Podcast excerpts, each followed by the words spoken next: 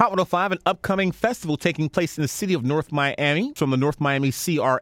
Public Arts Manager Michelle McCoy. Been a while. How you doing? I'm wonderful. Good morning. You have an upcoming event that will feature culture, food, and music. Yes, Rodney. We have the Caribe Arts Fest taking place at Griffin Park, North Miami, Florida, for everyone who's interested in creative arts of the Caribbean and the Americas. Celebrating the creative arts as well as food. Yes, we have food, we have pop-up exhibits, entertainment, live performances by Bookman Experience from Haiti. We have Geo Beta, Junkanoo Performers, Willie Stewart representing Jamaica, and a whole lot more. This will be taking place at Griffin Park, 12220 Griffin Boulevard, North Miami. Saturday, November the 20th. We start at noon until 10 p.m. We invite everyone to get there early, bring a lawn chair. It's an open park event with a lot of space for you to secure and practice social distancing. It's a free event to the community. Everyone who loves the arts should be there. We have pop-up exhibits. We have the Reggae International Poster Competition that will be there. VP Records is going to be presenting an exhibit called Shadows After Dark that's targeting the topic of human trafficking. We also have a pop-up exhibit by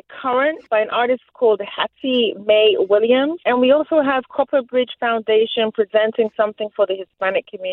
So a lot of activities happening in the city of North Miami at the Caribe Arts Festival. The contact number is 786-559-7352, 786-559-7352. And you can also visit the website caribeartsfest.com. That's Carib with an E, artsfest.com. From the city of North Miami, Public Arts Manager Michelle McCoy, thank you so much for your time. Thank you very much, Rodney. Hope to see you there.